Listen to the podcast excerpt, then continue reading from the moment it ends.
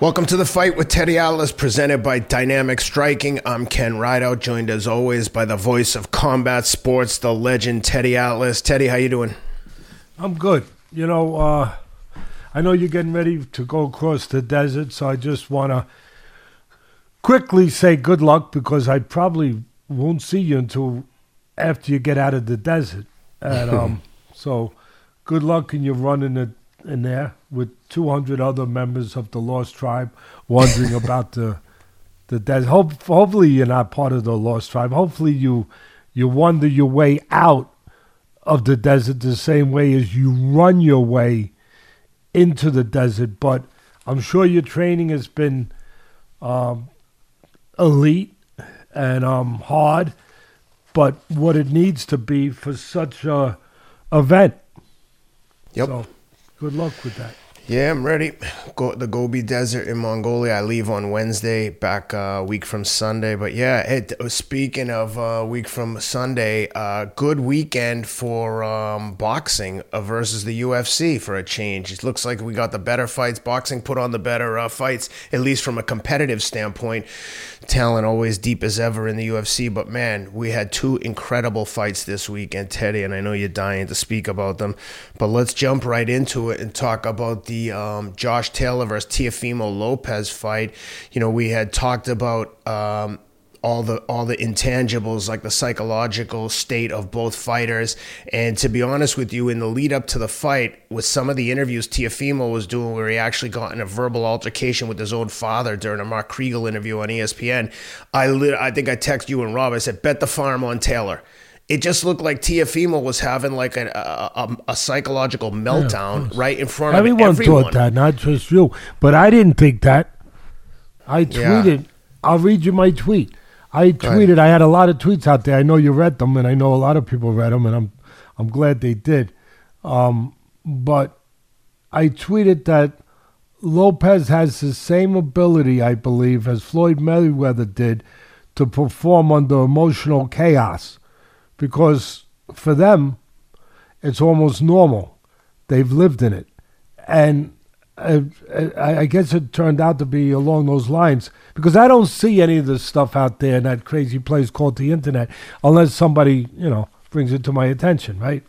And, um, but I got a little something to pick in from in between my teeth or my toes or, you know, um, whatever whatever excuse for being rude uh, for a moment is, because I I wasn't comparing his talent to Floyd's or his boxing style to him, obviously, or saying he's as good as Floyd. I was just making one point. He handles emotional stress like him when there's a fight. But I swear, Ken, there's many morons out there, you may have noticed, who truly are just dumb or, or they're straight up haters. Uh, whatever it is. For whatever You'll never reason, meet a successful person who's spending their time talking shit or hating other people on Twitter. So when you well, I never, tweet, yeah. when you tweet I never said something, they're successful. I when, mean, and I'm just telling the haters out there when you're tweeting something negative just because you got nothing better to do, if you have a gripe, it's cool to air your grievance or disagree. But just to talk shit and spread hate, you're a loser. You have nothing else going on. I would never waste my time trying to be nasty to someone 100%. ever. For uh, whatever reason, jealousy, they're unhappy with their lives, you just touched on it, whatever. And but they contort my words into what they want them to say that I'm comparing the two fighters' careers or talents. Listen, dimwits, read. If you're actually even able to read, if you know how to read, I'm actually read what I'm at least saying. It's a it's a free country, beautiful country. Those freedoms, it's your prerogative. Say whatever you want, but at least be accurate. At least know what the hell I'm saying before you're making an embarrassing, stupid comment, dummy. I, I mean, if, if you're going to make a comment, be aware what the freak you're comment, commenting on. How about this for a comment? Teddy, let me clarify something. Are you trying to, to uh, compare Teofimo and Floyd? Are you suggesting that Teo's the kind of fighter Floyd was? Answer: No, I'm not. I'm just telling you they have a similar mentality. same thing. Answer, that's, dummy. That, that's read, a simple question. Read, and and listen real quick. Over the weekend, I usually don't do this. I don't know why I am, but uh, this past weekend there was the Hall of Fame inductions, the new ones, and two of the people, I, I don't always think everyone, quite frankly, and I try to be very frank, whether people like it or not, but I think a lot of people come here for that. Um, there's some people and fighters that just don't deserve to be in a Hall of Fame. But, you know, it is what it is. Uh, maybe I don't deserve, I don't know. But, um, you know, whatever. But these two did deserve to be in. I'd like to spend probably about 40 seconds saying why. Uh, it's Tim Ryan and Tim Bradley. Now, Tim Ryan, the broadcaster, was a broadcaster and partner with Gil, uh, Gil Clancy, who was a trainer, uh, like I was.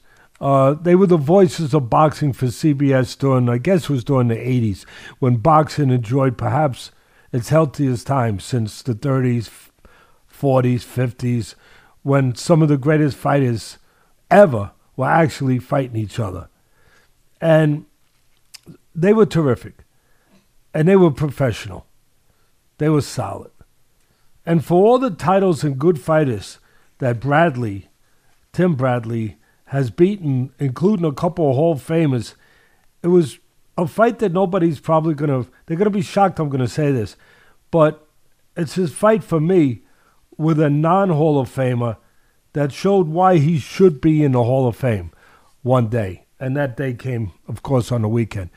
Because he simply, on that night, he refused to lose on a night where many fighters would have either been knocked out or just not gotten off the stool when he was brutally battered by a heavy handed Russian named Ruslan Provodnikov, who had fought on my air many times, and I caught his fights. Bradley was concussed. He was out on his feet from the first round on, yet he lasted the distance simply because he refused not to. And but here's the thing. There's he's got some company with people like that. A little bit, he does. But where he separated himself was he didn't just survive that night, which would have been pretty significant enough, but actually he continued to take enough risks to win the fight. That night almost ended his career, but it didn't. He was too tough, too determined to allow it. He refused to be taken, and I talk about this all the time. He refused to be taken down that dark corridor into the black room at the end of it which is where fighters go when they are knocked out. But instead, he continued to move in the other dis- direction, to where there was light, and in doing so, he now walks down another hall, a hall of boxing fame. So I just thought it was worth saying that for the reason that I said it. And um, also, he did have one extra thing, Tim Bradley, going for him uh, an X factor that not everyone has. He had a great supporting family, a wife, and um, who I happen to know firsthand that he did.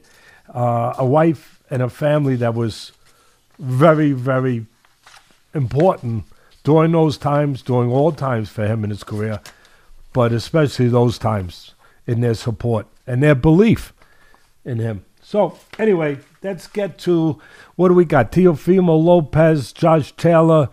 You know, Teofimo, 25 years old, Josh Taylor, 32 years old. You know, Teofimo, as you said, Ken, I mean, you're right.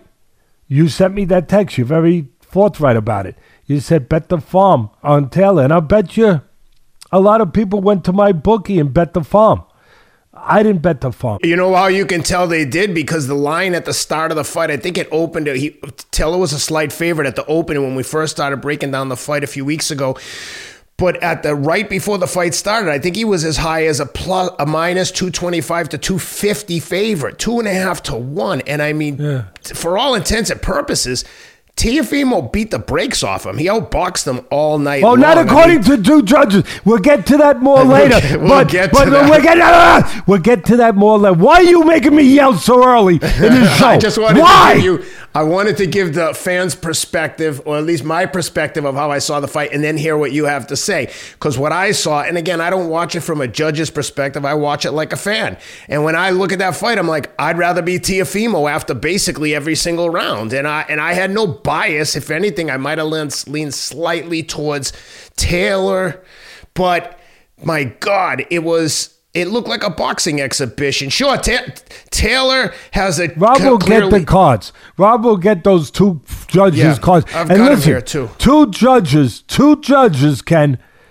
that if you go out and sign the petition we have for the National Commission, that on the Monday after the National Commission is formed, they will receive pink slips. Do you know what a pink slip is? That means that means that your services for work are no longer needed around here. So and don't long. let the door hit you in the ass. And don't let the door hit you on the backside on the way out. Let me say this before I turn it over to you: is that when I looked at that fight, I'm like, okay, you could find a few rounds for Taylor if you really tried, and I'm not. Again, I have Only no the bias early one way or rounds. the. Only the, only Right. the early rounds. But I'll tell you this: I'll say for Josh Taylor, my God, that dude is tough. He took a freaking beating. He was frustrated. Well, I he was almost late. out. He was almost out in the tenth round. I Yeah, mean, he was, yeah, Uh, but he 11, uh, 12th round. Twelfth round. incredible toughness and um, my god like you said with the judges if Teofimo doesn't win that last round so decisively we have a freaking Well, that's draw the scary you, thing. how is this even That's like this is a I'm screaming. monster fight but here's the other frustrating thing from the promotion side is this is a mega fight they're fighting in the freaking the theater at Madison Square Garden. I mean, I don't know if the fans just don't care about these guys or the promotion did a bad job, but this seems like a, the biggest injustice of the night. Not a pay per view fight, for, but we've got Broner the night before on a pay per view fight against some Well, I'm glad it wasn't Um, pay-per-view. I'm glad I, it was free I could have bought a I could have bought a second round ticket for the Taylor Lopez fight the day before the fight, one thousand dollars, unheard of, unheard of. Second row for a fight of that magnitude, thousand dollars. It's a shame because those guys deserve to make a lot more money for the quality of There's uh, plenty of people on. as they hear that they're saying the prices are over, uh, overestimated. That that the prices are too high to begin with. That a thousand should be should be the highest. I don't disagree. That's that's a fair argument, but I will say I look at the prices for every fight because I love going to the fights. and Yeah, no, comparatively, But I get it. you Relatively, sit- you're right. You couldn't sit in the first 50 rows at a UFC fight for a thousand bucks. Second row at the theater? I mean, you're practically working the corner at that seat. I'll tell you another thing it put a light on. In in the well, in the breakdown, the analysis of the fight beforehand, I picked. It was a hard pick, but I picked Teofimo. We I had to make a pick. I picked Teofimo, and you know I not with great confidence, but I picked him because a as I said earlier, and I tweeted this day before the fight and the day of the fight that I thought if anyone could handle that kind of emotional turmoil, it would be him. Much like Floyd Mayweather used to always handle it. He used to handle it the way you eat Cheerios in a breakfast with milk. I mean, like it was nothing. And I just also felt, as I said, that he was more talented. That that Taylor was more buttoned up technically in a lot of ways, but and more traditionally, but that Lopez was just more, just just had more ability, more explosive, quicker, faster. And when I say explosive, faster, better puncher, and explosive, sudden, quick, Yep. quick twitch if you want, you know, fibers, muscles, and so that that played out. I'm not always right, but I that one I was I was on, uh, and again not strong strong because of all the craziness that was going on, but one thing that it also we highlighted, and we were on a button with this Ken. You asked me a very just a very pertinent question at the time. You said, Teddy, who do you think the promoters want to win? If it comes down to a decision, who do you think the promoters will want to win? And I said, I think probably Taylor, because You were right the, on the you were right on the money there. all the trouble that he that him and his father, Lopez and his father has you know created for them, uh, not being loyal, you know, leaving, coming back, the whole whatever, the whole thing. Other fighters have done it too, but the whole thing, and the way his stock had dropped up into this fight, his stock had dropped. He lost to Kambosos. He struggled in his fight, his last fight with Martin. Uh, the same way Taylor struggled in his last fight too, where I thought both of them could have lost those fights. Easily. But but at the end of the day, I said they probably want Taylor. He can make money across the pond. You know, he's easier to deal with from at least on the surface, from what we can see. And sure enough, I said if that's true, they're going to position their guys, their judges. They're going to go to the bullpen, and they ain't bringing Mariano Rivera out of there. You know, Ken. They ain't. They. they, better not bring him out if they're facing the Red Sox. They're, they're not bringing. Yeah, they're not bringing him out. They're they're bringing their judges out there to do their business, Yep. to do their business, and it's not good business. It's not. Nope. It's dirty business. They did their best though. They should they should keep using those guys because they will go to the friggin' f- they'll go You- to hell use them for a them. lot. Well, Yep. listen, Ken, use them a lot because once we get this national uh, commission passed in Congress, once we do that, again, their days are numbered. They're done. Yeah. Adios, baby. They're done. And really, the fans, I'll say it one more time. I don't want to hear you complain anymore if you don't do something about it. Here's an opportunity to do something about it. Don't be lazy. Don't shrug your shoulders and say, ah, it ain't going to help. No, it's a chance to do something. And if you're affiliated with the people that are doing wrong, then I guess you don't want to do it wrong. And if you're part of that media out there that don't want to talk about it, and plenty have talked about, it, but if you're part of the ones that your bills get paid by promoters, so you don't want to go against them because you have uh, an agenda to be on their side, the you know because they don't want things changed. They have they love it the way it is, business as usual. And you and if you're dependent on those promoters to keep your websites going because you get advertising money from, I guess you're not going to be man enough or professional enough to talk about it. You're going to ignore it the same way as the people that don't want it are going to ignore it. But if you're not part of that, if you're just part of our fan base, look, we got over 200,000 views on our podcast when we put this up, that podcast, uh, after the Lomachenko Haney fight. And we got like 9,000 signatures. Now, listen, that's a lot of signatures somewhere in that neighborhood, but that's not the right number.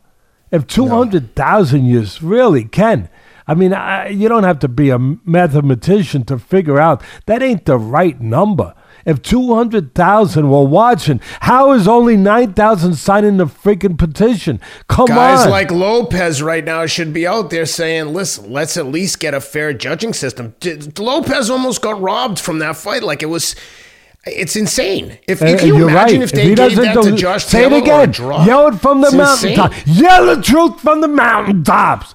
If he doesn't win that 12th the way he does, uh, well, was, am I correct with those two? Yeah, right? It would have been a draw. the- it would have been a draw. Would have been a draw. draw. It was, I mean- which is crazy.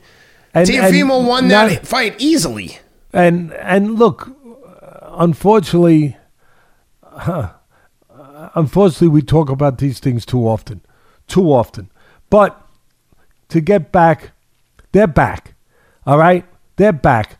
Our favorite dysfunctional family, right? Uh, the Addams family. The Adam, the boxing version of the Addams family. Uh, Tio, Tio, Tio and his dad are back, and and Top Rank got to deal with it. they got to deal with it. They they're back, baby. What and, a um, crazy relationship. Imagine knowing that your promoter like ba- genuinely wanted you to lose the fight. Like, how do you have a con- conversation with them the next week, the next fight? Yeah, who do you got for me? Now we got someone this time we know can beat you. like they're trying to get him knocked off. You're a businessman. How's this for an idea to make money?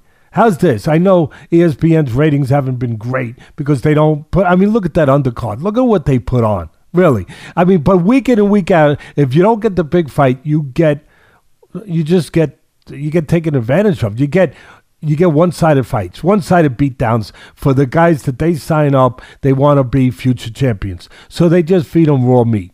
But we get good fights once in a while. But if ESPN, if they want, and if Top Rank wants to really cash in on this thing, here's a little piece of advice. Go ahead, you could do it. You don't even have to send me a check. Uh, start a reality show with Tio and his father, and follow them around. Put a camera crew together and problem with that is Teofimo's dad would, would tell them that the price tag is fifty million. well, f- figure it out and and follow them around. You know, call it uh, for you know there could be two versions: the the domestic version over here. Uh, and the international version to my uh, brothers and sisters across the pond, you know, that version would be tea with Tio. right?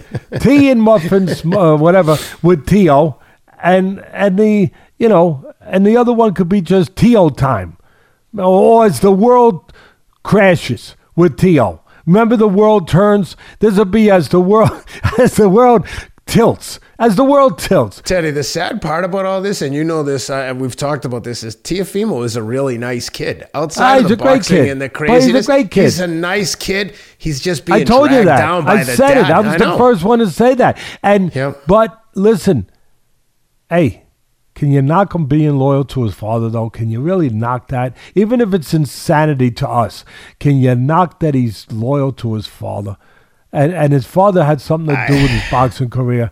I don't yeah, know. But I, I, I get it. I get it. I get it. I get it. Once someone crosses the line, you tell them, dude, if you keep this up, I just can't do it. You can't just take us both down.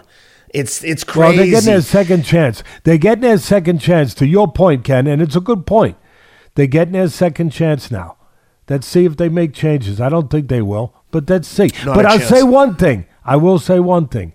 The father was more refrained, more controlled, more composed. He shut his mouth in a corner. Instead of giving crazy advice, which he's prone to doing, and ridiculous advice, he, he basically gave no advice. He kept his mouth shut. and no, no, it was the right thing to do. And he left it up to the genius, his fa- his his son, the genius, the performer in this case. Yep. He and he said one piece of advice. I think it was after the I think it was after the second or third round. He said one piece that was brilliant. It was really brilliant. I know some people are going to say, "But Teddy, you make you're kidding around because you know uh, he didn't really give him advice." No, no, it was the right advice from him. He said to him, "Figure it out." he did. He said, no, no, but he did. He said, figure figure him out. That's what he said to be exact. That's what he did too. Like you said, he had the early rounds for Taylor, and then Tio once Tio figured him out. There was a moment where Tio did like a crazy step with his foot, and he put his hand down and he started showboat, and I was like, oh shit, he's got he's fig he th- he thinks and Ken, he's got him. You're right, Ken. And he was. You're right. The the body language was all you needed to see. That he said, "I'm the boss." It I was a distinctive moment, right, where he it did was, some like shuffle, and I was like, "Oh shit!" It was. Tio's got and, him. And you know, it was. And you know what?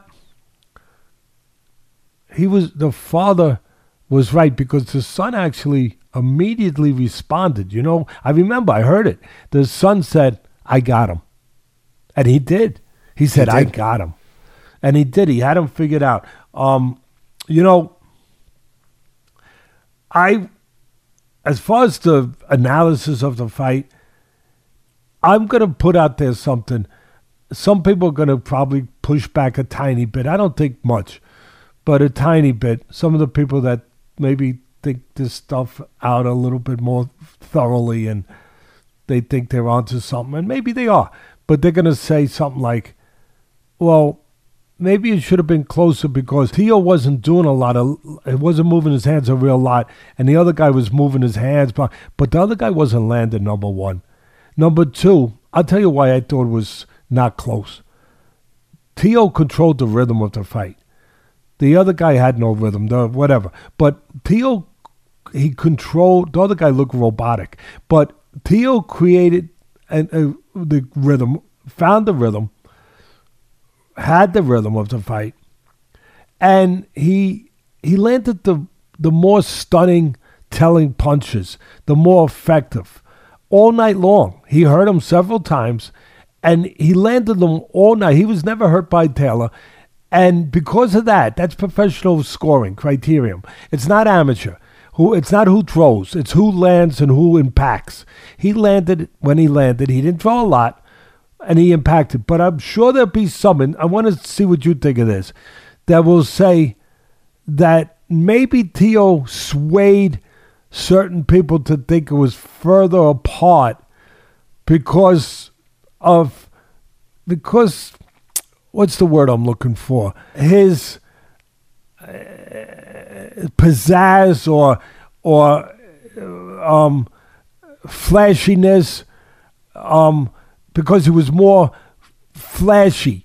You made a good point with his body language and dropping his hands sometimes, showing that he was in control, being a little flashy. But for me, he was being effective at the same time. But I'm sure there's some people that are going to say the other guy was working. The other guy was trying. The other guy was strong, but for me, wasn't effective. He was he was getting caught, and he was fighting a stupid fight, and but he was he was trying. And there'd be some people that say, well, maybe that's why the judges had it close because the other guy got points to the general public for being flashy. And I, I'm going to knock that down. I, I get it I could understand you maybe saying that and thinking that, um, where it got people, it gets your attention, but it still has to be real. It still has to be effective. It still has to be tangible damage. And the tangible damage was put there by one guy, Teofimo. And I'm going to say this for the analysis. Teofimo, besides being quicker, more explosive, uh, uh, more explosive, more instinctual, besides all that, and handling the pressure the way he did, he just had a f- much smarter, more cerebral fight plan. The other guy fought a stupid fight, and I don't like to call people stupid, but he fought a dumb fight. He just walked in cold, and I talked about this in the pre-fight analysis that neither guy should walk in cold, just walk in. That both got caught with counters in their prior fights and got hurt. And that they should look to counter, they should look to feint, they should look to jab. They should not just walk in cold. And for the most part, Taylor, the southpaw, walked in cold all night. He he fought a dumb fight. I, I, I even tweeted during the fight. His trainer needs to tell him look to catch Teo, especially early on. There was spots where Teo was reaching a little bit, lunging a little bit, a little vulnerable. Look to catch him with that southpaw right hook, the counter hook. Catch him on the way in. Don't go chasing him because you got a quick guy, an instinctual guy, a fluid guy, you know, a guy with quick twitch. If you chase him, you're going to walk into something. Let him come to you and and and counter him. Take advantage of some of his reckless aggression early on. Now later on, that aggression worked for him because, like Pacquiao used to do, he jumped in quick enough to get away with it. Very explosive, and it had great results for him uh, against Taylor. But early on, there were spots where you could have caught him coming in, and even later in the fight. But he didn't have that kind of mindset, Taylor, or that kind of preparation, that kind of fight plan at all. And and Teofimo might have been his own fight plan. He didn't get maybe any help from anybody in camp, but it was the right fight plan. It was an instinctual fight plan. He knew he had to use his speed, his instincts. He knew he had to counter. And you know what? He counter punched beautifully. He counted this guy coming in. He took advantage of this guy coldly, just walking in, and he counted the crap out of him. Um, and he and he used the right punches. He used the southpaw killer, the right hand that's effective a lot of times against the lefty. He used that and he mixed it up. He um he he fought a really good fight. And I'm gonna say something that's gonna upset my brothers and sisters across the pond, but listen, the truth is the truth. You know, like Howard Cosell, the indomitable Howard Cosell used to say, just I'm just telling it like it is. And I said this earlier, I'm on record. And they didn't like it the same way they didn't like when I said it about their beloved their beloved um who is their beloved heavyweight over there? Um that they Joshua. Yeah, their beloved heavyweight champ Joshua. I said about him I, I, I said it about Taylor. They're both overrated. They're overrated. And I said it before this fight. They're overrated. I listen. He's a nice. And who did Joshua beat? Martin, a guy named Martin, to win the heavyweight title. And who did he ever? And then he lost to Ruiz, and and then you know, and then he loses twice to a cruiserweight, who's a terrific fighter. But I mean, and he's great. He's he's great. You're making but, too much but, sense for them. But but you know, I digress. I'll, I'll go back to the latest guy that I'm upsetting them about, Taylor. I mean, he, for me, yeah, he fought a good fight with Prograis. He looked good. That was maybe the best he ever looked, to be honest with you. And definitely, and with Pedrosa was a Pedrosa. Um, uh, Valdez was a Valdez, the ESPN fighter, tough, strong kid, but but kind of uh, he, he got lucky in that fight. I thought where he dropped him twice, but one time he dropped him with an uppercut because the referee tapped on his back, and Valdez, I think it was uh, Valdez, uh, Valdez kind of relaxed, thinking they were going to break, which was his fault. You shouldn't do that. Protect yourself at all times. He relaxed and he got caught an uppercut that I thought won the fight. Uh, I thought that cemented the victory for Taylor. Um, You're talking about the fight after the Prograis fight. He fought um, Apinun Khongsong, and then he fought Jose Ramirez. Yeah, it was, was Ramirez then, right? Yeah, the yeah. undefeated Ramirez. He was right? undefeated. Yeah, twenty six and zero oh at the time. Yeah. He got a unanimous decision. Yeah. yeah, and and listen, it was a it was a nice win, but I thought he got a little fortunate in that fight, as I just said. But I just, like I said, then I saw him really struggle. I thought he lost in his last fight before the Lopez fight. What was it? What was that fight against Catterall? Catterall. Jack Catterall. Right? Who's yeah, also I thought he lost that oh, fight. Oh, like Ramirez. Yeah. Oh, that's interesting. Yeah. Same exact And I thought record, he fought that oh. fight the way he fought this fight. In a way, he was better in this fight, but he just walked in. Well, Catterall just walked in trying to catch him, and that's what he did for the most part here against Lopez, and he paid for it here.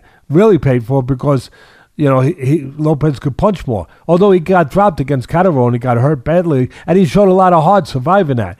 But I just thought that he was overrated. That that they, you know, they they over exaggerate some of these guys' uh, ability before they've really been down the road in enough tests to really truly know if before you start making them like anointing them to the, you know to the Mount Rushmore of fighters, you know, uh, talking about them like there's Sugar Ray Leonard and Roberto Duran. I mean, please. And, and you know, that's how they're going to talk about Lopez now, you know, that he won. Yeah, they're going to over exaggerate that too. And listen, I, I just give him all the credit in the world for what he did. But again, some of it had to do with him, most of it, but some of it had to do with the guy he had in front of him with Taylor. That Taylor, again, in my estimation, Teddy Atlas's estimation, he wasn't as good as he was built up to be, and he fought a dumb, dumb fight. And look, Lopez maybe had something to do with that, obviously. And Lopez gets credit, and he's getting credit right now. You idiot haters out there, idiot haters. Uh, uh, don't start, don't start, you know, don't start flexing my words to where they're what you want them to be. No, he, he was terrific. But just like with some of these other fighters, that's not anoint Lopez as Duran and Leonard and those kind of guys yet. Give him yet. You know, because last time you did it after the Lomachenko fight, what happened? What happened? You know, and I know people will say, oh, maybe he really wasn't right against Kambosos. Okay, but then what about his fight against Sandor Martin, where a lot of people thought he lost that fight, and he got dropped in that fight? So, again, calm down. Let them go down the road a little bit before you start going bonkers. But to finish up with the analysis First three rounds, close. And then he pulls away. He separates himself. And thank God he did, because otherwise the judges had something for him that wasn't nice. So, you know, he and how's he separate himself? Again, counterpunching, mixing up, using his instincts, being faster, quicker hands, quicker movements, more explosive, being cerebral, being whether it's an innate intelligence or a pure intelligence, whatever it is, instinctual intelligence. It's a intelligence in the ring that shows up, and it showed itself.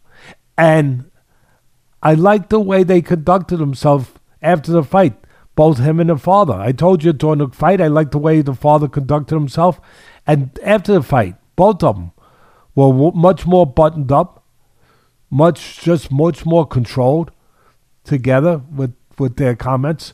And, you know, we can only hope that they stay on that path, uh, whatever. It's up to them. They earned the right to do what they want. They got in there, they did the hard part. Um, but that's, I mean, I think I covered pretty much all of it. Um, yeah, I, I, think you did too. Otherwise, we could beat this thing into the ground. There's so many nuances to talk about with this fight. But one of the highlights, like we said earlier, was the mental mental health, mental state of the fighters. And Teddy, one of the best things you can do to work on your mental health is to take care of your physical health by eating a healthy, balanced diet. And the best thing you can do to improve your diet is to incorporate athletic greens. Go to athleticgreens.com slash atlas and get 10 of these free travel packs with your first purchase. Athletic Greens is an all-in-one green drink that incorporates 75 whole food sourced ingredients basically an insurance policy for your body's health and immunity. You get all the vitamins and minerals you need. No need for any other supplements. A scoop of athletic greens in the morning mixed with your favorite drink of choice and you're good to go. Go to athleticgreens.com slash atlas and they'll send you 10 free travel packs with your first purchase. I'll be carrying those travel packs across the Gobi Desert and every single thing I take on that trip has to mean something because I have to carry that stuff for, for an entire week on my back. So that's how important Athletic Greens is. One of the other things I've done is I've got a ton of audiobooks downloaded because I'm going to bring um, an MP3 player, listen to audiobooks, and one of the ones that I have queued up to listen to for a third time is a great book by my favorite author, Teddy Atlas. It's called Atlas From the Streets to the Ring A Son's Struggle to Become a Man by the great Teddy Atlas. I highly recommend you check this out on audible.com. Teddy, now that we're finished Thank with you. the business, let me say one get, thing.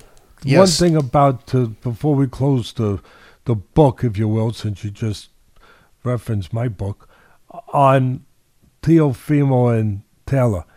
Taylor specifically, I think I was pretty specific, but I'll, I'll throw in one other. He was long. He has long arms. He's taller. He didn't use that reach.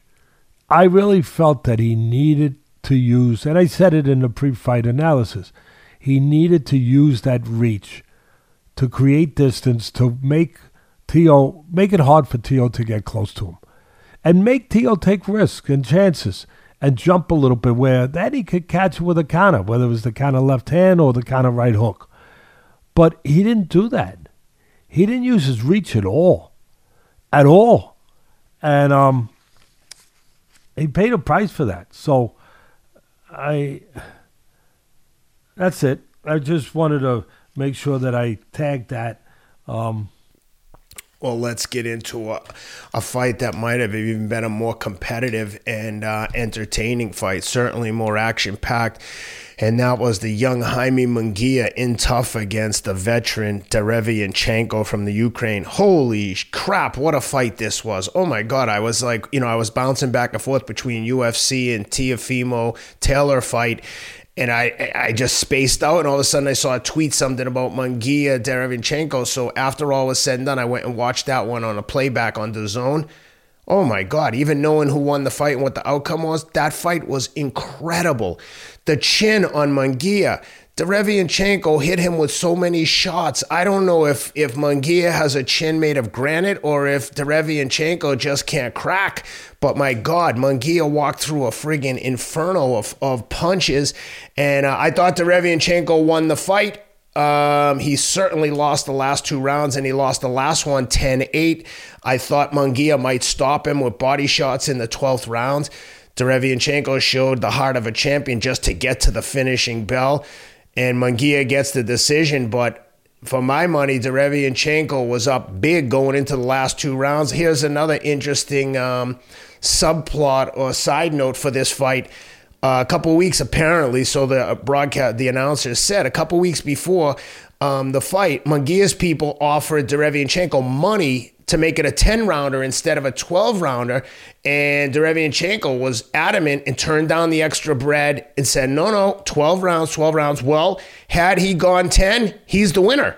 But who knows? Maybe Munguia picks it up even more. Maybe no, Munguia no. Maybe the doubt- judges, maybe the judges adjust, adjust their To go- pencil a little bit. saying. But but yeah, what it also speaks to is that do not allow De La Hoya and Company to be picking your stocks. Don't allow them to be advising you. Hold on, I do want to pick them. If they're putting me in the same stocks they're No, no, buying, no. I want But- them. They'll they'll No, they'll beg, borrow, and steal to win. But don't no no don't let them pick your stocks. Don't allow them to be your chief advisors and everything because they in terms they of got picking their opponents, way in anything because if they got their way, if Oscar and Company got their way, that fight would have been changed to ten rounds, and then their guy Munguia would have would have lost. He wouldn't have. He needed those last Ken. He needed those last two rounds one to win. hundred percent. I'm giving So- him the benefit of the doubt and suggesting No. that do you know it's ten, maybe in the eighth he starts fighting like he did in the eleventh. They they went with money, as it was um, said on the broadcast, as it was announced and documented by the broadcasters, that De La Hoya's people, that McGee's people, went to Derenchenko's people and Derenchenko, and they offered him money to switch from a 12 round title fight to a 10 round. For whatever reason, maybe they didn't think McGee was in top shape. Whatever it was, maybe maybe they were worried about, uh, you know, uh, step up in class. This was a step up in class. It was a step up in. cla- It had to be maybe a step up in class, which it was. Whatever it was, they thought they were protecting their investment, their fighter, and they said, please switch it to a 10. if Derenchenko's people and him say, yeah, well, you know what? Munguia, Derenchenko wins. If the scorecard was the same, if they if there was no hanky panky, if there was no hanky panky, which No, there's but always the only the only argument you could make, maybe Munguia fights a different fight if he knows it's ten round. Maybe I'm not making his- that argument. I'm not making gotcha. that. Well, the way it looked, because Yeah. the It styles certainly of the didn't fighters, look like he was taking it easy. No, the styles of the fighters. I go by styles. I go about tangible stuff, not about if, but, ooh, ah, ooh. I saw what I saw. The style of Derenchenko, he's a busy, busy fight. He throws a million punches. And by the way, he's not a puncher. If he was, he might have knocked out McGear. But would he's have, a would game have. guy. I mean, he was. He hit throws a million clean shots. punches. He's a puncher machine. He's not a puncher, but he's a volume puncher. He's not a power puncher. But that's why I say it would have been the same because he would have thrown all those punches early on, maybe even more, because he wouldn't have had to worry about the the championship rounds. So he could have emptied the gas tank even a little more. So I think it would have been the same. And again, if if you're if you're looking for a stock investment or you you even if you want to know what the weather is, don't ask De La Hoya and them because really you'll be you'll be going out there, you know, with with a tank top and bathing suit, you know, thinking you're going to the beach, and meanwhile you needed an umbrella. Yeah, you, it's raining cats and dogs. So really, Lefts and uh, it's because- raining lefts and rights. lefts and rights. Even better. Thank you. Because again, I'm going to say it again. He told, he went to Derenchenko representing Magia and said, "Let's switch this to a ten round." If they had listened, if they had gone, Derevyanchenko has too much pride. He wanted that title. He's lost it before. He wanted one more chance, one more bite at the apple. So he wanted that. Even with the money, he didn't care. Extra money, no. I want this title. I think I can win it. And he was right. He he he could have won it. And for him, he if he doesn't turn down that money to go down to ten rounds, if he doesn't listen to what De La Hoya and them wanted him to do he wins, and De La Hoya's investment, fighter, protege, that he was trying to protect by switching it in his mind to 10 rounds, he loses. He loses. So thank goodness for Munguia that Derevyanchenko didn't listen to Munguia's representatives because they weren't representing him in a really proper way, as it turned out, at least. I mean, nobody, you know, has complete, you know, foresight to know that. We, we, we can't predict the future. But man, whether they didn't believe in him enough, they knew something we didn't know about training, whatever. But Munguia didn't look like training or lack of training was hurt him because he was stronger than Munguia, I mean, stronger than Derevyanchenko, and that's why he won the fight in the last yeah. couple rounds. Otherwise, you don't win the fight. And Which begs the question of like, what the hell were they looking at in training camp? He must have looked pretty like uh, out of shape to say like, oh, we can't do it. Twelve rounds, no, no, can do. Let's go for ten, right? And what does that do to Munguia's mindset going into the fight? I mean, knowing all this in advance and what we saw, I would have been comfortable betting on Derevyanchenko and then seeing the result before they announced the scorecards. I'd be like, holy shit, we did it. We got this one. Well, I'll tell nope. you somebody who was confident about Derevyanchenko since you brought it up. Um, my friend and a friend of this show, Pedro Martinez Fraga, he he told me he, he wanted to make sure he was on record. He sent me a text before the fight. He said, I'm on record, Teddy, remember. I am picking Derevyanchenko, and he came close. He came close. He also picked Lopez. To me, so he, he picked a one, winner. He got one out of one, um, one out of two. But he came very close to getting the and an underdog too, a, a nice underdog. I didn't but, realize Pedro was such a boxing insider that he. Oh yeah, well he was a former fighter too. He he he's been involved in boxing his whole life and fighting. I mean, he fought to get where he is. The There's fighting attorney. Yeah, he he fought to get. I mean, this is a man who, you know, uh, came from Cuba. Uh, you know, his his his mother came over here. They came here from Cuba, as far as the the bit I know, and um, you know, he was introduced to fighting at a very very early age and was around a, a world champion fighter. My favorite Cuban mantra is there's nothing you can do to me that Castro has not already done. Yeah, that was a bad. They had some bad times over there, and thank God for the United States of America that That's a lot right. of them risked their lives, risked their and lost Hell their lives. Some of them to get here, to come to this beautiful free country, and a lot of fighters that never, you know, they could they they could only be Olympic fighters over there, which didn't amount to getting taking care of their families, where it it didn't result in that or a better life for their families. But they they risked and they came here. They defected. They came here, and a lot of them became world champions and and wealthy. Uh, you know, to because uh, they came here and because of course they were good and they worked very hard. Those are the ones oh, yeah, we hear about. But I think a lot about immigrants, and I think a lot of times it's lost on us as Americans that when people are immigrants I think we should have a legal immigration system. Don't get me wrong, but it, I think that it's lost on a lot of people that they're, these people are fleeing like a violent, uh, a lot of times dictator controlled country. They don't speak the language, they don't have any money, and you're just like, oh, once I get there, I'll figure 100%. out. 100%. But a lot of them get taken advantage because it's not of a legal system. Of course, a lot of them get in. Uh, you know, this horrible, uh, you know, human trafficking where they get raped and, and that, tortured. And, that part of I the mean, system it's, it's is not publicized enough. Is no, that not enough. There are people and, and on the other side of the border we, taking we can't advantage. Take care, we and we can't take care of our own people here.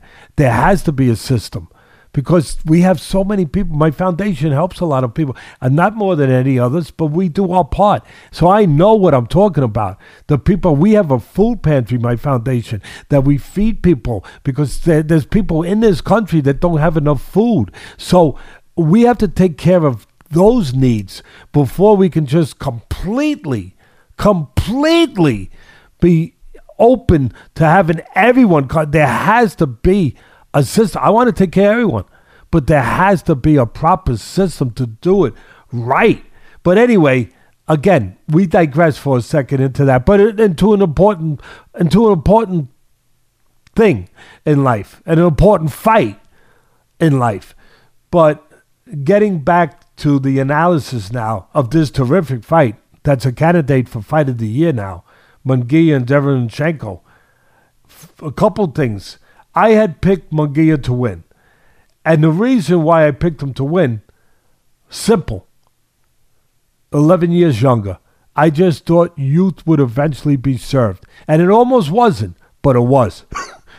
I think youth won the fight for him, and heart, and grit, and a great chin.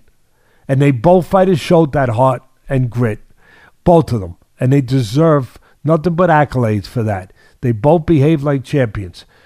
But I thought that youth served Munguia in the end. That the younger guy was able to prosper because he was younger. And and he was determined he was all those other things too. It wasn't just youth.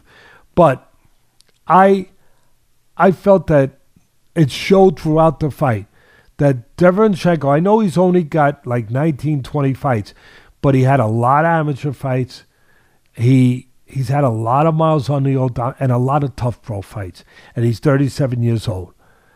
And I thought, Ken, during the course of the night, that age showed. What I'm talking about showed that his knees, his legs were, were betraying him, that his legs were getting old right in front of our eyes, buckling. His heart wasn't getting old, but his legs were getting old right in front of us. And then, of course, in the last two rounds. And then, of course, the last round where the commentator, he was a little erroneous, I believe. He said it was a left hook to the liver. A lot of times it is. This was to the solar plexus. It was to the middle of the stomach. It was to the same place that the great, great Bob Fitzsimmons in the 1920s, he was middleweight. Listen to this, Ken. Middleweight, light heavyweight, and heavyweight champ of the world. Bob Fitzsimmons. uh, most crazy. of our fans, a lot of them won't even know about him. The, the historian ones will. But you get a little history here sometimes. And I know fans like it, at least a lot of them do. They tell me, or they tell somebody. But they and it gets back to me, put it that way, you know, through the bottle on the shore. I'm walking the shore, you know, walking sometimes thinking to myself, I'm walking, I love the beach, and I see a bottle float up on the beach. And I open up the bottle, and in the bottle, in the bottle is a note. Teddy, keep talking about the old fighters on your podcast with Ken.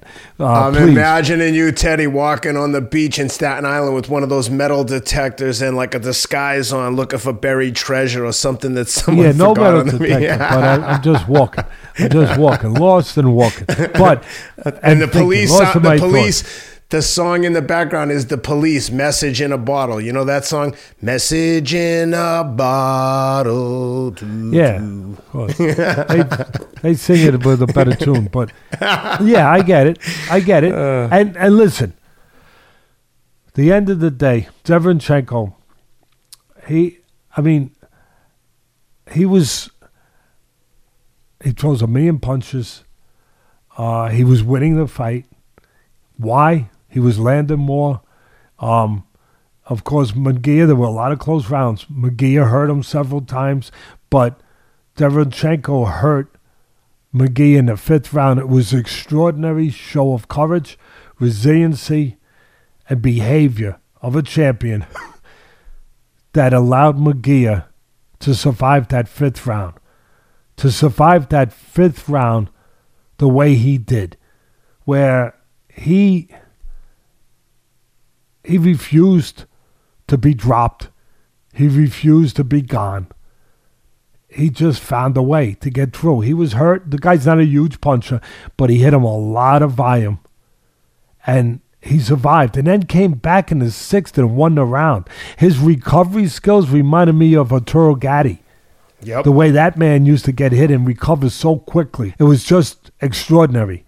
And to finish off about Bob Fitzsimmons, he invented to a certain and put it this way he made it his signature punch if he didn't invent it. He made it popular. He brought to light the solo punch. Back in those days people didn't understand the anatomy to that degree that you hit a guy in the middle of the stomach in the pit of the stomach and you knock his wind out. It's a solo plex punch. He understood it. And he actually made a living and won titles just aiming a punch to the solar plexus and completely disabling fighters back in the 20s.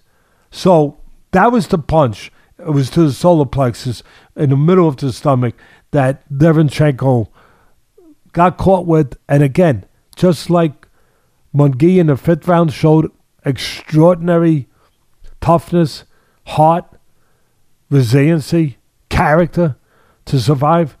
Well, Derevyanchenko showed the same thing. He might not be technically a champion, but in my book, after that fight, after the Triple G fight, I, I think he's a champion. I just in his own he's he is should be looked at.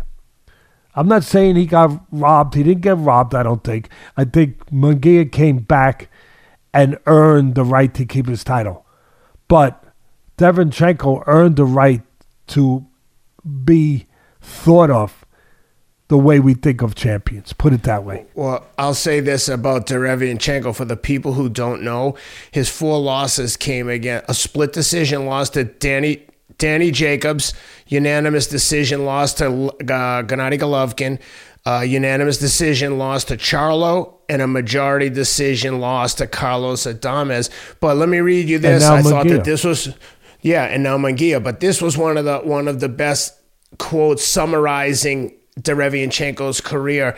Uh, Sergio Mora, who works for The Zone, I thought this tweet was excellent. At 37, Derevyanchenko's 0 4 in big fights and will probably never win a world title. A special fighter with championship heart and ability that just happened to fight in a generation with gifted champions. He's the Ukrainian Oba Carr. What do you think? Yeah. I mean, Sergey is a former champion, former fighter so he would Sergio. appreciate Sergio. Sergio. He would appreciate Mora, Sergio Mora, who I caught a yeah. lot of his fights, even his contender fights uh, on ESPN when he won the. That's how he was found. He won the contender against Peter Manfredo, um, and and he, he got found, and then he wound up going on to win a world title uh, in, in in boxing, and uh, and now he's doing a good job as a commentator, but he can make that statement because he's been there. He understands that he understands that environment, that territory. He understands the the luck factor to the point that you you can't choose what era, what time you're around, and who's around during that era, during your era, during your time. You can't choose. It is what it is, and some guys get it a little tougher a little tougher than others. There was a fighter years ago talking about history. There was a tough fighter, pretty good fighter, good puncher, Jerry Quarry. But unfortunately, he was around when somebody named Joe Frazier, Muhammad Ali were around. And that didn't bode well for him. But if those guys weren't around, maybe he wins a heavyweight title, to be honest. But um, I like the comparison to Oba Carr. So, though, for those who don't know, Oba Carr was undefeated in in '94 when he came up against Felix Trinidad and lost. His next loss was a majority decision to Ike Quartey. Looks like he was. I'm not counting all the fights here, but it looks like he was close to 30 and 0 by the time he got to Trinidad, or in, in or about 30 and 0.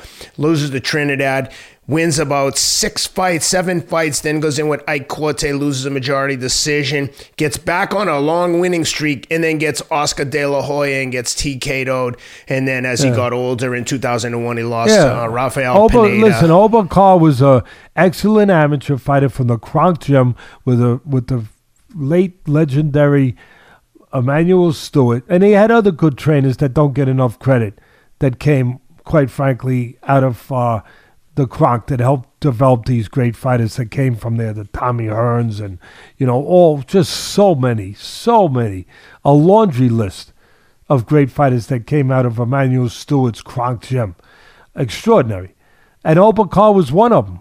He was a great 54, amateur. 6 and 1 when he retired. Yeah, he never 54 he, wins. That's said, 61 fights. Is a lot of fights. if he had somebody other than Trinidad and you know guys like Ike Quartey as the champions, De La Hoya. De La Hoya, De La Hoya was a hell of a fighter. He he may you know he may have uh, won a world title, but again, you you can only fight who's there. You can you can't control. You can't unless they come up with a time machine for fighters.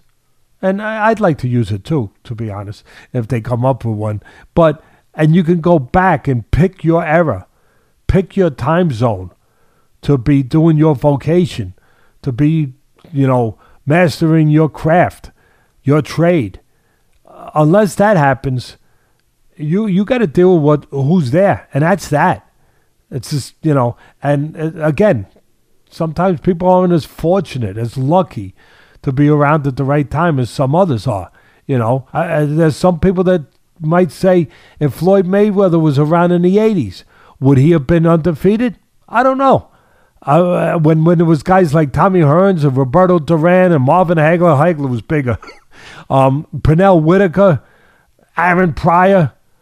I mean, uh, you know, uh, those that ilk of fighters, some of the greatest fighters, maybe of all time, um, that were all fighting each other during that time. Would Floyd have stayed undefeated if he was around during that time? He wasn't around during that time. That's all we know. And he's undefeated during the time that he's around. And that's all you can that's that's it. That's all you can do. So to close up about the analysis that people want to get the full analysis of with this fight. I, I gave all the peripheral stuff and more than peripheral stuff. Uh, you know, X factors, tangible stuff during the fight. But I thought McGear, I've been on him his whole career. When he came out and knocked out Sadam Ali, which was some of the worst mismanagement ever by Sadam Ali's people to be in the ring with McGee. I mean, Sadam was a welterweight, and he was a good fighter. He was an Olympian, but uh, they put him in with basically a middleweight. It was a junior middleweight title, but they put him. He had won the title against an old Cotto, so uh, they put him in that, and uh, uh, obviously it was a mistake. Um, it's easy to say afterwards, but I was saying it before. To go in, the guy was too big for him, and but McGear, I compared him a lot of times to like George Foreman, where he was a middleweight version of Big George. Good chin, good puncher, but raw. He needed to develop. He was raw. He was too easy to hit. He was raw. And I got to say this, and I've said it throughout his career. He's improving. He's a work. in- He's still a work in progress, but he has improved. Yeah, I know he's not there yet. There's still somewhere to go, but he's gotten better. If he hadn't gotten better, he would have lost this fight. He he's still too easy to hit. he's still a work in progress, as I said. He still needs to get better, but he has gotten better. He has developed from that raw kid. Uh, really, I don't know if everyone appreciates that. I do, and he looks like a hell of a good kid too. and he just wants to get in there and he wants to fight and uh, and he's tough and he overcame. He showed the definition, my definition. I, I don't know what Webster's dictionary definition of fighter is, but mine is and always has been to overcome. And he he overcame.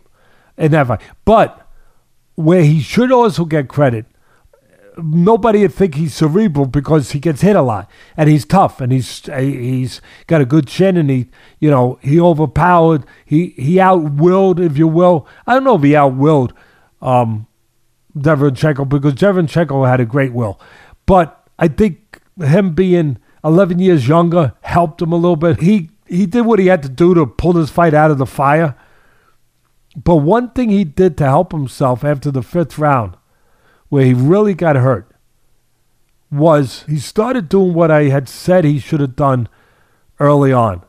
He started using his reach, kind of like what Taylor, Josh Taylor, didn't do against Teofimo. He started using his longer reach and controlling range a little bit, keeping Derevyanchenko at the end of his punches where he could catch him coming in, where he could make it hard for Derevyanchenko to get to him and make him pay a price to get to him.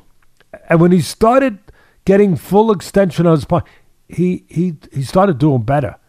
He wasn't consistent at it, but he was much better at it. And Derevyanchenko wasn't consistent either with his output. He throws a million punches, but he's like a rainstorm. Then, the, then all of a sudden the sun comes out and it's quiet, and then the rain comes. Then the sun comes out, it's quiet. Boom, and then the rain comes again. That that's Derevyanchenko. Maybe because he's 37, he wasn't able to keep the pedal on the metal. There were many times where he exploded all those punches, and then there were times where he went dormant, and and maybe it was 37 years old, whatever. But when he was raining the punches, he was winning those spots. And then when he wasn't, Munguia was winning those spots. So it created some close rounds. And again, I thought he had the edge going into the championship rounds, uh, he being Derevyanchenko. But Derevyanchenko, he comes at you almost like an Aaron Pryor but not as not quite. He don't have the power of Aaron Pryor, but he comes at you with a lot of punches like Pryor did, and he comes at you with different angles, where they're coming from different directions, and it makes it very difficult, very difficult to navigate that storm when that storm comes. Um, I thought that in the fifth round, when, as I said, I thought it was extraordinary the way Munguia survived because he got hit behind the ear. I don't know if anybody saw that, but he got hit behind the ear, Ken, with a right hand. And that screws up your equilibrium really bad. And that's a hell of a difficult thing to overcome. And McGee overcame it. He overcame it. So, again, huge, huge kudos, huge credit uh, to him, huge credit to Derevyanchenko for doing what he did in the 12th round throughout the fight, in the 12th round, behaving like a champion, getting off the floor. We've seen a lot of guys get caught bad body shots, and they don't get off the floor. We see a lot that do get off. Arturo Gatti uh, was one that uh, come to mind. Uh, but we've seen guys that, even recently, that haven't gotten off the floor when they've gotten hit that. Munguia, that's why I say he deserves to be he deserves to be thinking of himself as a champion in that way, because cha- being a champion isn't just about how you fight. It's it's about how you behave, and he has the behavior, and not everybody does. He has the behavior of a champion, Derevyanchenko. So, um,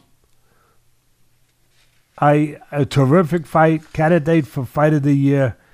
Again, I also t- always talk about the key was geography, as I just touched on. When Derevyanchenko got close, he's the short arm guy, the shorter guy, less reach. He did damage. When Munguia extended his arms and kept it at a geography on the outside, he did he did better. Um, so important, so important in the octagon so important in a in a squared circle, just so important. Period. In any combat sport, you know. So uh, terrific fight. Uh, the the my only complaint of the night. These promoters always have to put the fights on at the same time, the same day, the same time.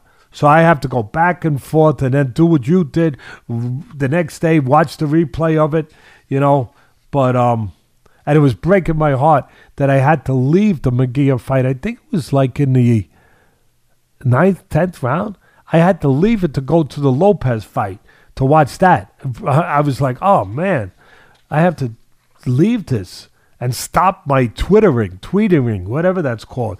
And you know, when fans are, I'm, I'm, I'm going over this great fight, this barn burn of a fight, and now I got to leave and say, oh, that's it. I'll see you guys later. I got to go to Lopez and um and and Taylor. See you later. Talk about just leaving somebody in the midst of you know, uh, in the midst of, yeah, you know, can he come back? Can Mejia come back and save his title? All right, see you later. I got to go. I mean, well, let's uh, let's jump over to the UFC. Uh, not as entertaining over there, but before we get into it, uh, guys, if you're listening and you like what Teddy oh, one other thing, on one other thing, one other thing, Yes. one other thing. The only guy, Ken, excuse me, but the only guy who looked better, uh, looked worse, I'm sorry, than Munguia. Because Munguia looked bad in that fifth round. You agree? I mean, he was hurt. Yeah, of course. The only of guy, course. the only guy who looked more hurt was Oscar De La Hoya because he saw another one of his cash cows, maybe his last one. I know he's got another undefeated kid, but I mean, he he Does just he? lost. Well, yeah, he's got that. I kid. don't know that he has. I I don't know that he has anyone. The way he's behaving, he won't have any fighters left, and soon enough, He has another undefeated kid. I can't think of it. Vergil A Mexican- Ortiz. Yeah, yeah, Mexican kid, Mexican I'm being American. sarcastic when he's beefing with Ryan Garcia. I mean, Yeah, I get what you're i- saying. If, if But- one but of your now- clients is is getting into it on on on Twitter with you, you simply don't respond and talk to them offline. You don't beef with them in public.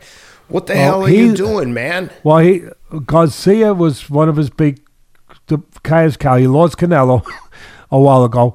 Garcia was his next big one. He just lost the fight, and now he's losing Garcia. He still has him under contract. I get it, um, but he's lost him as far as any kind of relationship. He's he's lost him on what you were just talking about. So you could imagine what he was feeling at ringside. And they showed him on camera. He didn't look too good. I mean, he did not. Munguia looked like he needed smelling salts, right? But he, but he, and and De La Hoya looked like he could have used some, or maybe he did use some. I don't know. But um, he he didn't. He he looked like oh my goodness. If Munguia goes down here, he he might need a stretcher. He he, he might really he might need ambulatory help um, at that point uh, after what De La Hoya's been through in the last you know few weeks. But again, the heart of Munguia came through, and um, you know he's he's still there. He's still there. Um, you know, and I, as far as I can see, at least that relationship hasn't been destroyed. You know, that's still good. Um, all right, go ahead. I'm sorry. I had to just get that in there. No, I was going to say to the people listening, if you like what Teddy has to say about his uh, technical breakdowns of the fights and you'd like to learn some of the boxing fundamentals or basics if you don't have any experience, or even if you do, if you'd like to brush up on some techniques, head over to Dynamic Striking. Go to dynamicstriking.com and look at Teddy's series. I think, what do you have now, Teddy? 14 or 15 episodes, 15 different. Um, yeah, 18, 18 altogether Wow. because a couple, yeah, a couple of them. I even have an MMA one up there now for striking for MMA, but which I had never done before. Uh, but I I have three of them. Talk about cerebral. Three of them that are about just the mind, about how to be more confident, how to control your fear, your anxieties, your your doubts. You know, uh, and and I have one that's about bullying, anti-bullying, uh, how to deal for the young kids out there and the parents that are dealing with that horrible, horrible trend, horrible plague that's actually literally killing our young kids out there, destroying them. Um, this cyberbullying uh, that these people and cowards can go on social media and just say terrible things to some kids that are sensitive and and don't know how to deal with that. Um, so one of them is on the bullying, which I thought was important. I thought it was important to do one on that because of that issue I just touched on. Um, for kids and parents to to just hear a little bit about how to deal with that and where it's coming from and why somebody would bully somebody. It's their own shortcomings. it's their own defects. Defects. It's their own, you know, lack of uh, what toughness, heart. Uh, it's not yours. They try to make you feel like a coward or like like you know you're being bullied. They're the ones that are the cowards. They're the ones that are not sure of themselves. They're the ones that are weak. Not you. Not you. So, anyway, thanks for mentioning that. I appreciate it. Um, the other last thing to close on this Munguia fight, the the corner, we heard the corner say during the Munguia fight not to throw any more left hooks. And you know what? It it sounded good because he got beat when they were both throwing left hooks and he got hurt, McGee in the fifth round. But you know what they would have been better off, Ken? Telling him, instead of telling him, don't use one of your best weapons, they would have been te- better off telling him, don't drop your right hand when you throw the left hook. That's why he got caught. It wasn't because he was just throwing a left hook. Yeah, the other guy, Derevyanchenko's left hook was a little shorter, a little more compact. But the reason why he got hit and hurt was his right hand was down it dropped as he threw the left hook. And that's something that has to be corrected in the gym. That's a habit that has to be formed in the gym over and over and over and over again. That's why you need trainers, you need teachers.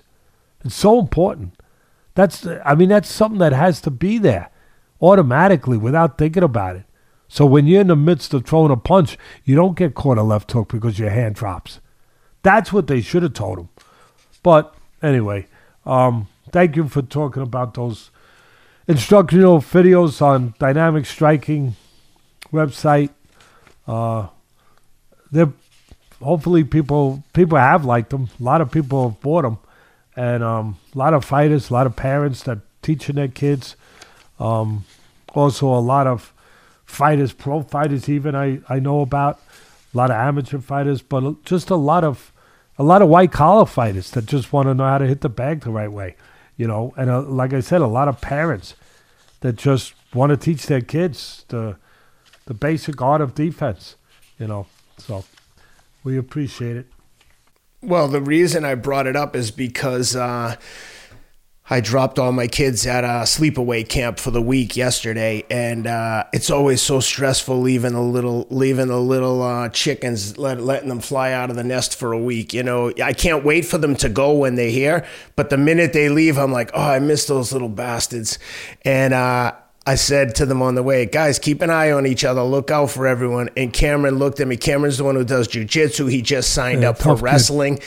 I said yes. to him, I said the to alpha, him, guys, keep the alpha, keep an, the alpha. Said, and he's the baby, right? And he's got a mohawk. He's like that. He insists on having as soon as school ends. He just looks like a he looks like a crazy kid, but he's the he's the sweetest of all of them. Yeah, yeah. But he's also the most fearless, or at least he hides it the best. And he's like, I said to him, keep an eye on each other. And he said, Dad, dead serious. He looks at me and goes, Dad, I'll, I'll keep an eye on everyone. Don't worry about it. I'm like, I know you will, buddy.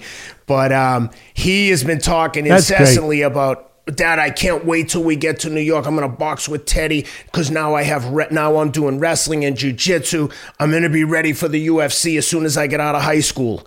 And I said, Well, buddy, I don't know if I'm going to be able to stand to watch you do UFC, but it's always good to know how to protect yourself.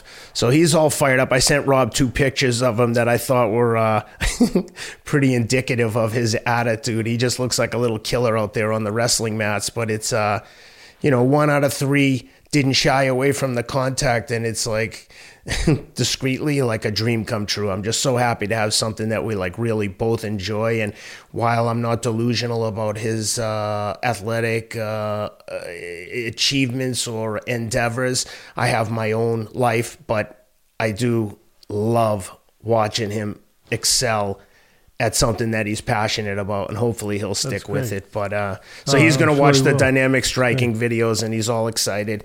But uh, speaking of uh, MMA, hey, one other thing, one other yeah. thing to uh, go back to Teofimo and them, and I think it's I don't know. I, I think, uh, like I say, we do a CAT scan. We try to do everything. Maybe it's not necessary. Maybe it is, but you had brought it up, and it was it was it was talked about. They talked about it on the interview, the pre-fight interview with Teofimo, where he felt that the ESPN commentators were prejudiced towards black fighters, that they were biased, they weren't treating them right.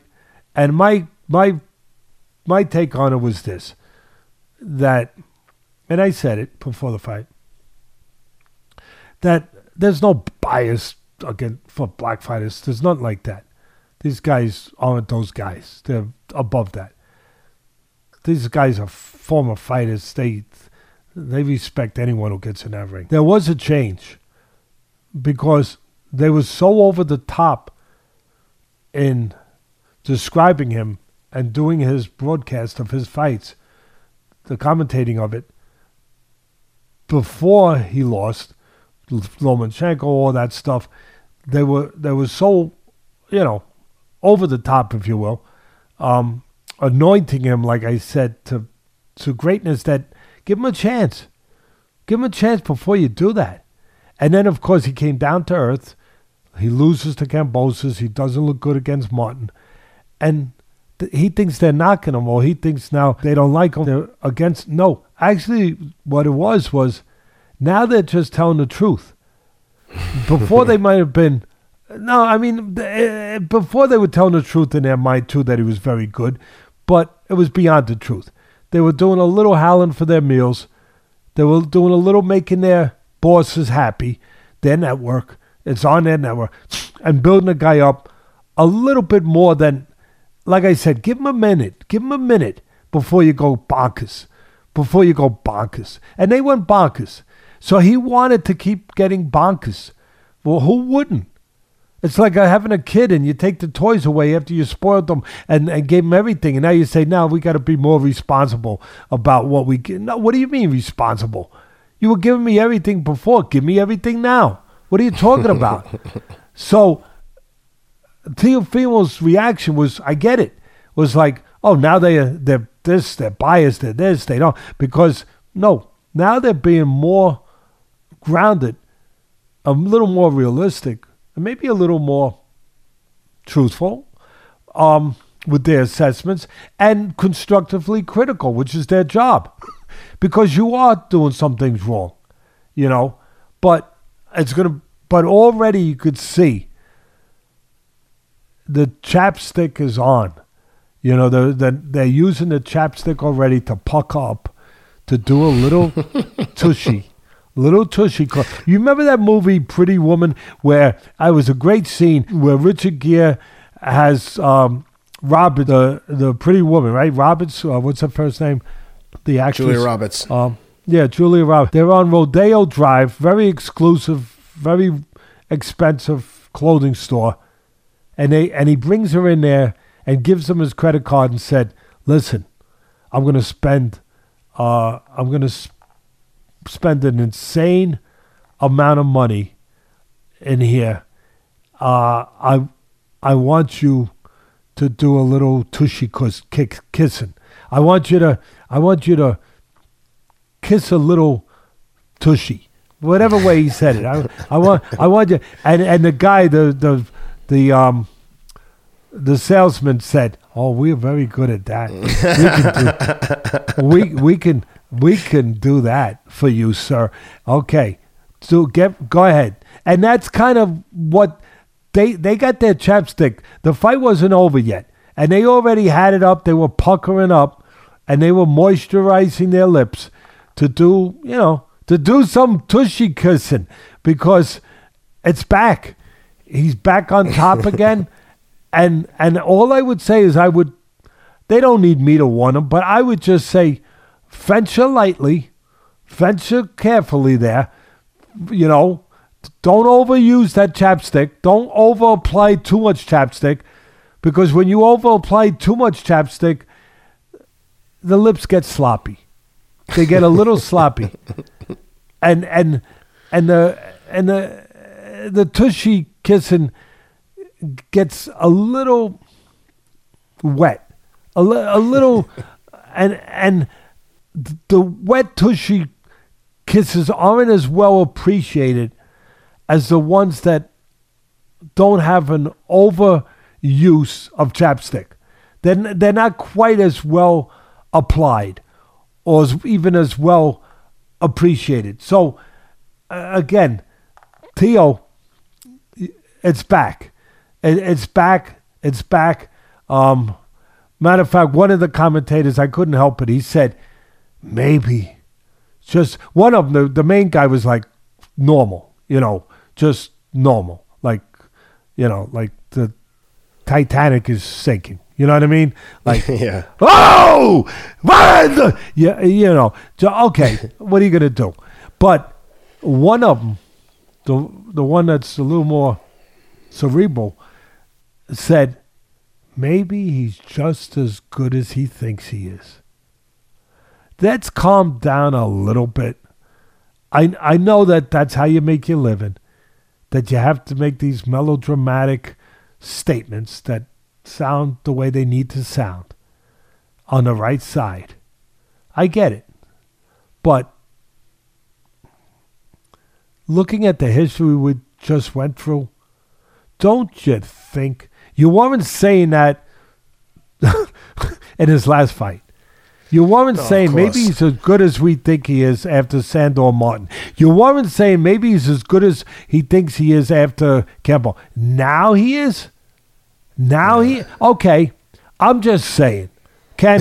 I'm just saying. Be careful Uh, with the I'm uh, just saying because you sound like OJ on Twitter. I'm just saying. Hey, no, no, I, I never sound like I never sound like OJ. Well, that's I mean, his uh, catchphrase. uh, so No. I'm just saying. No, Hey, I'm not. Ju- well- listen, I'm just. This is not OJ. This is TA. I'm TA. teasing. Big difference. but what I am saying is just be careful. You've been down that road already. Of course. You've been down that road where you, again, I said it earlier, where you anointed a guy to Mount Rushmore of great fighters a little early. A little early. You know, yeah, he was he was good. But part of it was Taylor was bad. That was that's Yes. that's that's again, you don't like it? Uh, go to another channel that doesn't give you that kind of analysis because there's plenty of them. There's plenty of Well, them that will yes. will only give you one side and one look. And Yep. and but I'm just I got to be careful now. Sorry, I, I just didn't mean to screw up I just flow. mean I just mean Well, that you should learn your lesson. Learn- we gotta- should all learn our lessons. That's right. We got to jump over and hit the UFC quickly because we got a great interview today that's going to air. Yeah, and if we have to put it off, if we have to put it off a couple minutes, guess what? Okay. My friend, problem. the great journalist The Jerry legend. Izenberg, Yep. the legend, he will wait a few minutes because he's great. And you know what? He didn't make it to 70 years in the business, 91 years old, That's 14 books. I mean, all the accolade, all the greatness that he's been that he's exhibited throughout his career. He didn't make it there because he was in a rush or he had no patience. Well, um, well, listen, before we jump into the UFC, one other thing I wanted to mention if you're going to do the dynamic striking and learn some of the boxing fundamentals, the best way to feel good is to look good. So go over to boxraw.com, check out the Teddy Atlas collection 36, the number 36, which stands for 36 minutes to make life fair. If you know, you know, boxraw.com. Teddy's uh, got an awesome collection over there of boxing specific apparel. Let's jump into the UFC. Charles Oliveira looked an absolute world beater against Beneil Dariush, which, you know, Charles can be a bit hot and cold early in his career. We've talked about this before. He had a reputation as not having the strongest mind. Um, he obviously he had a loss against uh, who did he lose to? Islam Makhachev. And uh, but my God, he looked like the Charles that people were afraid of for so long when he started getting his engine revving and he put it on Beneil beat the brakes off from first round stoppage, completely and totally one sided, um, stopped on punches, basically TKO. He just he looked awesome. Um, how'd you like it? Well, he is one of the most talented, explosive, well rounded, experienced fighters in the UFC. Maybe top five. That's how good he is. And that's why it's pretty extraordinary that Dariush, who's terrific, was actually the favorite. And a former, I mean, against the former champion Oliveira. But it speaks to what you touched on. And it speaks to what Anthony Smith, the Lionheart, who's one of my favorite people in the UFC, not only tough but very honest and smart and a great commentator. He he picked Dariush to win as a lot of experts did. And Smith said when afterwards, when am I going to learn to quit picking against this guy? And why do I keep making that mistake? And it's funny because we know how good he is when he's good. And he had won a bunch of fights. Not only did he beat Mak- uh, lose, he, uh, yeah, he lost to Makhachev, but before that he won a bunch of fights in a row, and now he's won this fight as an underdog. I, my theory is what you touched on.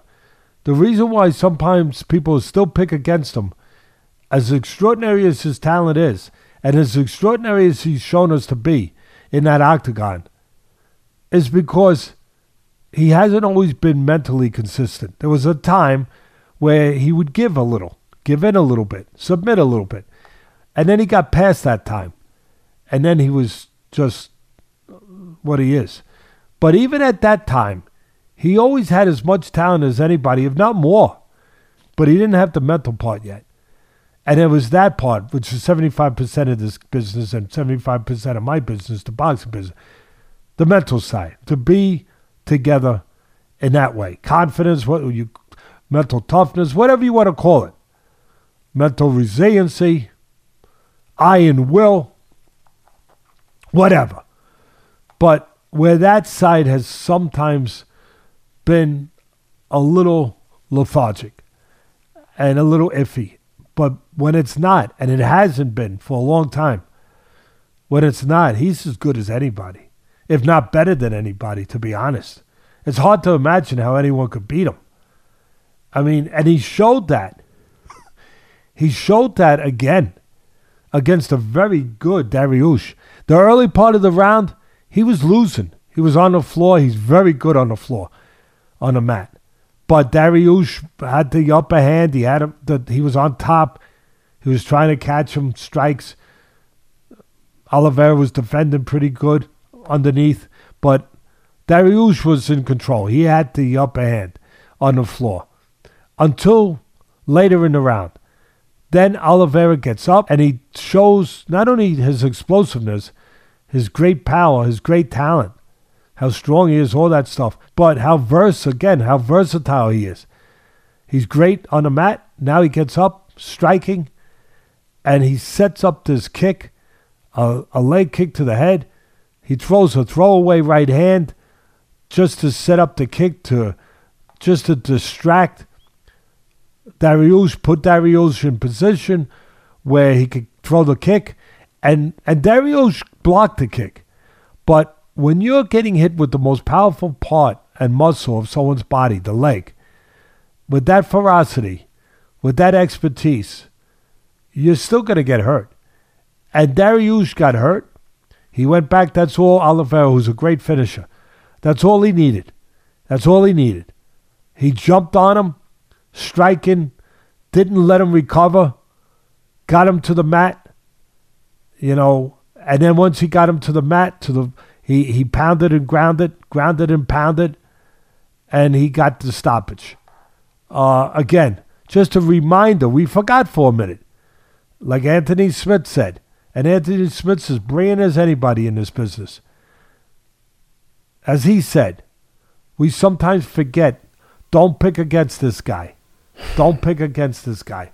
And it's hard. I tell you, uh, he's going to get a rematch with, is it is it Magovic, right? Not Sh- right? Magovic is the guy he lost to, right? Islam Makhachev, exactly. Yeah. He's going to get a rematch. I think he's going to get a re unless our man Dustin Poirier, after he beats Gaethje, which is going to be a great fight. Um, you know, that fight could go either way. I get it, but I'm I'm gonna go with Arkai, and I love Gaethje too, but I'm gonna go with Dustin. But unless unless the winner of that can can get uh, Makhachev next, uh, it, it'll probably be Oliveira. I I I would think.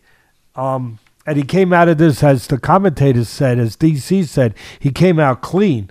You know, one round, nobody expected this. And Dariush was, again, he was the favorite. He was the favorite, which makes you wonder, like, wow, wow. Like, everybody got it wrong.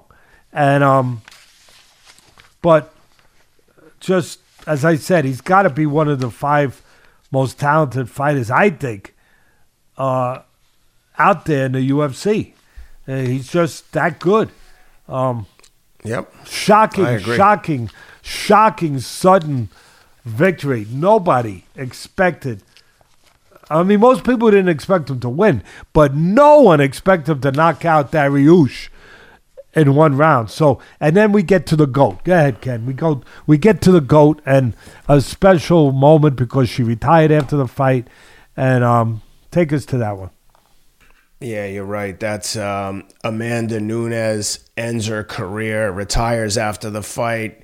She um, she's always delivered. Just retires at the end of the fight with both with two two belts.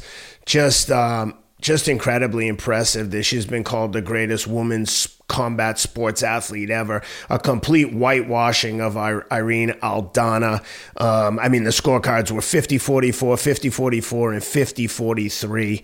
One sided, absolute beatdown. You know, she re- basically retired and said, I've done everything. I've beaten everyone. I mean, I'm sure that. Um, what's the other girl's name that she fought that was um, in the crowd who was all upset because she retired. I get it for uh, Juliana Pena. Juliana Pena did beat her via submission back in 2021, but she came back uh, about eight months, seven, eight months later in July. Uh, Amanda Nunes did and beat Pena on a unanimous decision. So she goes out on top. Can't blame her. She's been in a ton. Let me just see real quick. Let me see how many um, title fights in a row she had. Because I mean, wow. So look at this. She fought Miesha Tate to win the title. Then she then she beat Ronda Rousey beat uh, Valentina Shevchenko. And, and Rousey, Rousey, was a legend the way legend. she was. Rousey, Rousey was Rousey. thought of as a goat uh, at that point. Yeah, um, Olympic early. judo player. Yeah. Ra- Raquel Pennington, Cris Cyborg, who people thought was un- unbeatable. Holly Holm knocked her out. Um, Germaine de Randamie. Felice Spencer, Megan Megan Anderson, lost to Juliana Pena, wins to Juliana Pena, and then beats Aldana. That's one, two, three, four, five, six, seven, eight, nine. She had nine title fights in a row, won them all, lost her belt, then immediately got that back via decision, and then beat Irene Aldana. Like, what a way to go out on top. We very rarely see fighters go out when they look like they're under, they're unbeatable, and uh, that's what Nunes does. She's got one baby with her uh, with her uh, partner, who was also, I believe, a fighter in the UFC, and now they're pregnant with their second daughter. Seem like very nice people. Um, congratulations to Amanda Nunes. How'd you like it? I loved this scene at the end where they have their little daughter in there dancing. That was pretty cool. That was pretty yeah. cool. Our little daughter was in the octagon dancing. Like it made me think of my grandkids when they dance. It's just it's just so pure. It's so it's just so beautiful. But anyway, um, yeah. You know, I, I mentioned that when she she beat Rousey, who was thought of as a goat at the time, a legend. But the first one to beat Rousey when Rousey was undefeated and, and, looked like she was unbeatable, going through everybody, was Holly Mims, the former fighter, who I called some of her fights on ESPN, the former boxer who extraordinarily then switched over to MMA and, you know, uh, became a great MMA fighter too. Um, and got to the UFC. That's that's pretty extraordinary if you think about it. Just like Claressa Shield, you know, coming from boxing, being a champion in boxing, and then going over for what a two fights in MMA. That's pretty extraordinary. but Holly Mims actually went over, made the transition, and then stayed there and made a career. Uh, Holly Holmes. Holly and, Holmes. Uh, Holly Holmes. I'm sorry. Harry, oh, thank you, Holly Holmes. She made a career after having a career in boxing, she made a career, uh, a great career in the in the MMA and UFC. So Nunes the goat. Um, when she lost to Pena, for me, she showed that by that she was the goat by doing what great ones do, like Sugar Ray Robinson, who's thought of as the goat to many in boxing. Um, you know, Uh, Sugar Ray Robinson had almost 100, what, 170 fights, but he he was considered the goat, and one of the reasons why Robinson, for me, was the you, you could think of him as the goat. All the f- fights he won, all the fighters he fought, his great skills, his his longevity, all of it. But anyone who beat him, and it was it wasn't many in his prime, he came back and he beat them in a rematch, usually by KO. That is one of the ways that you could measure a goat, and that's what Amanda Nunes did. She got beat, she came back, she won. Um, Aldana, for me, she never looked comfortable or relaxed in there with Nunes. Maybe part of it was who she was in there with, right? Reputation does precede you when you're the GOAT. Um, but Aldana, very game, very tough, but also very stiff and rigid. Almost mechanical, no fluidity. She did land one good straight right hand counter in the first round when Nunes threw a wide punch coming in. But after that, Nunes, well, again, she showed why she's great, at least for me. She didn't lead with any more hooks, and she straightened her punches out and only threw at the right times in the proper positions. In other words, she corrected the one mistake she made that could have cost her the fight. She made no more mistakes. And that was Aldana's only chance, was if Nunes made a mistake. And Nunes gradually started to take Aldana's apart piece by piece like chopping down a tree. And uh, she showed, again, Aldana was game, but outclassed, outgunned. And you know something, Ken, that was interesting to me? Even in the physical size. At first I thought, wow, Aldana is so is bigger than Nunes. She's a big girl. Yeah. Until I saw Nunes from behind and how broad and strong her back was. She was actually the bigger fighter and stronger. When I saw that, I said, "Oh wow," and and she's speaking about, of course, um, Nunes. She's so so well rounded, striking, grappling, smart. She faked takedowns to just get Aldana to react uh, to them to keep her off balance, where she could open her up for other attacks. Uh, I mean, just really, she showed the whole package on on a night that was good she did because it was the night that she left us to remind us of her greatness. So congratulations to Nunes for a stellar career. Enjoy your well-earned retirement. And as Ken said, it's really truly great to see champions retire on top. We don't see it enough in boxing. Actually, I've seen too much of the opposite where the greats stay too long. Nice to see greats walk away still great. Congratulations. Yep, congratulations indeed. Well, we got a slow weekend coming up next weekend. So, Teddy, we're going to do, uh, and for the fans, we're going to interview the great and legendary Jerry Izenberg coming up here momentarily. That interview will air one week from today, if you're listening to this on Tuesday, what's the date? June um, 13th. On the 20th, we'll have an interview with the great Jerry Izenberg. Just FYI, I will be running across the Gobi Desert. So between that and the lack of uh, activity next weekend, we've got the great Jerry Izenberger. So please stay with us. Enjoy hey, listen, I want to say one thing to just, yes. just, just to tease it a little, as they say in the industry, even though it doesn't need teasing. Jerry Izenberg has a treasure grove of stories in, in every sport, but in boxing. That's our fan base, right? Boxing, UFC, uh, MMA. He has been and covered more champion fighters than anybody. He has covered Muhammad Ali at his peak and later on throughout his career more than any other journalist. And in his latest book, his 14th book, the one that we're helping him promote, his memoir, he talks about an era. You know, we were talking earlier about you can't choose the era you're around. You know, you're around the era, yeah, that's it. He was around in an era.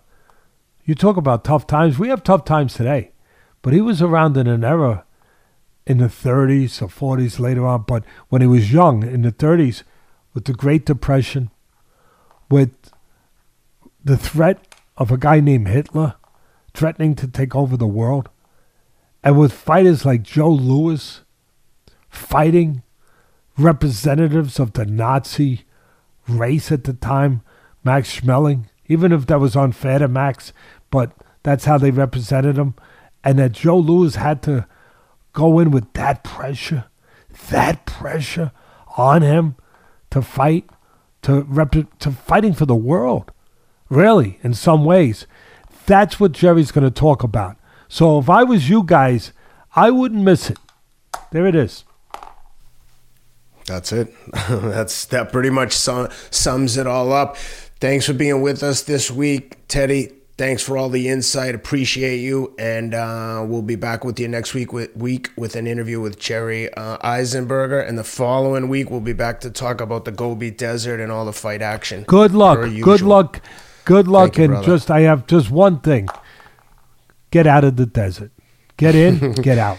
One thing I got to tell you is you talk about this all the time, and I think about it frequently as this race is getting closer. I was telling Rob today before we started, I would be lying if I didn't say I am so freaking nervous about this. Not Good. about the running Good. I'm not worried Good. about running. Good. That means you're ready. That means yes. you're ready. That means God did its job. Nature did its job. It's it's got it's got its uh, its creation ready, ready for it's, what you're gonna face at at, at your best. Good. Use like it. Control it and use it experience is invaluable and I've done enough long events like Rob and I have competed at the Ironman in Hawaii multiple times and that's the kind of event where until you're in it there's just things that no one can prepare you for that you have to experience. Same thing with a marathon. There's things that are going to happen that you can't anticipate and you can't know until you know and like sleeping in a tent eating freeze dried food for a week. There's so many things over the course of seven days that can go wrong. It's like that stuff is like keeping me awake at night and sleeping in the tent and trying to recover from a 28 mile run when you got a 50 You know the thought the of it. Day. You listen. I've said this on the air. You've been around me enough. You learned it. The thought of doing something is always worse than the act of it. Always. So don't let that thought, don't let that imagination cripple you. Don't let it do what it does to some people. Use your experience. You've already been there. You've been in other similar situations. The the thought of it is worse than doing. You're prepared. You're gonna you're gonna go in there and you're gonna do what you made your mind up to do. You're gonna go across the desert and you're gonna do it great. That's exactly right but I just wanted to put it out there so people know like hopefully you'll be hearing a good uh, an exciting and uh, victorious rendition of what happened but uh, i'm certainly nervous and I, my wife said to me why are you doing this if it's causing you so much anxiety i said that's exactly why i'm doing it the thought of being afraid to do something to be alive is, to be yes. alive not, yes. not just to exist. There's a difference, people out there, between existing and living. That's, right. That's living. Go That's get it. That's right. And with that, We'll be back next week with the great Jerry Izenberg. Thanks for being with us, guys. Everyone, have a great week. Good luck in whatever you're doing. Thanks, Teddy.